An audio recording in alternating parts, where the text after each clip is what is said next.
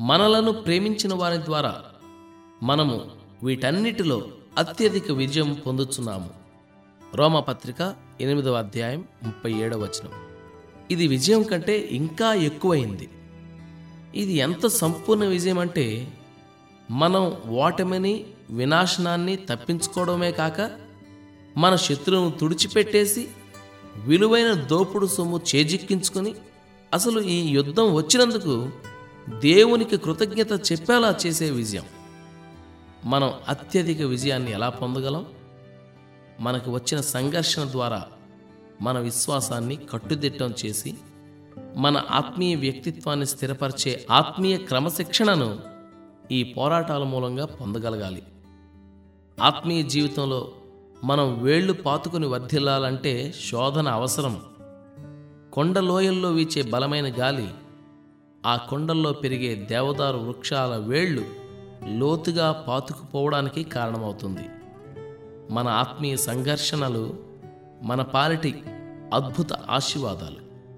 మనకి బద్ధ శత్రువని మనం అనుకునేది నిజానికి దాన్ని ఓడించడానికి మనకు శిక్షణను ఇస్తుందన్నమాట. పురాతన కాలంలో ఫ్రుగియా ప్రాంతంలో ఒక నమ్మకం ఉండేది. వాళ్ళు ఎవరైనా శత్రువుని గెలిచినప్పుడల్లా గెలిచినవాడు తన చేతిలో ఓడిపోయిన వాడి బలాన్నంతటిని తనలోనికి పీల్చుకుంటాడట.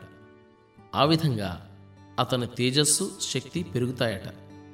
అలానే మనం ఒక శోధనని విజయవంతంగా ఎదుర్కోగలిగితే మన ఆత్మ బలం రెట్టింపు అవుతుంది ఈ విధంగా మన శత్రువుని ఓడించడమే కాకుండా మన పక్షంగా దాని చేత పని చేయించుకోవచ్చు. ఫిలిస్తీన్ల భుజాల మీద ఎక్కడం గురించి యషియా మాట్లాడతాడు. యష్యాగ్రంథం పదకొండవ అధ్యాయం పద్నాలుగు వచనం చూడండి.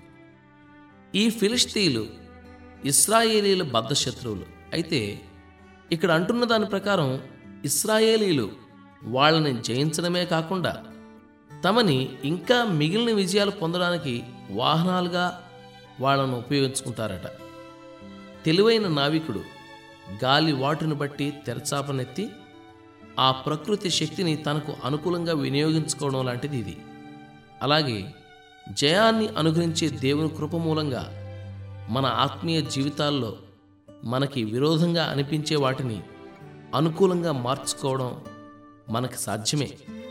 నాకు వ్యతిరేకంగా జరిగిన ఈ సంఘటనలు సువార్త వ్యాప్తి కోసమే జరిగాయి అని ప్రతిసారి చెప్తుండాలి.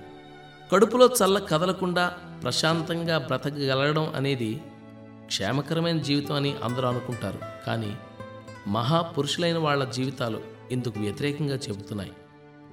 కష్టాలను భరించగలగడమే మనిషిని ఉన్నతుడిగా చేస్తుంది.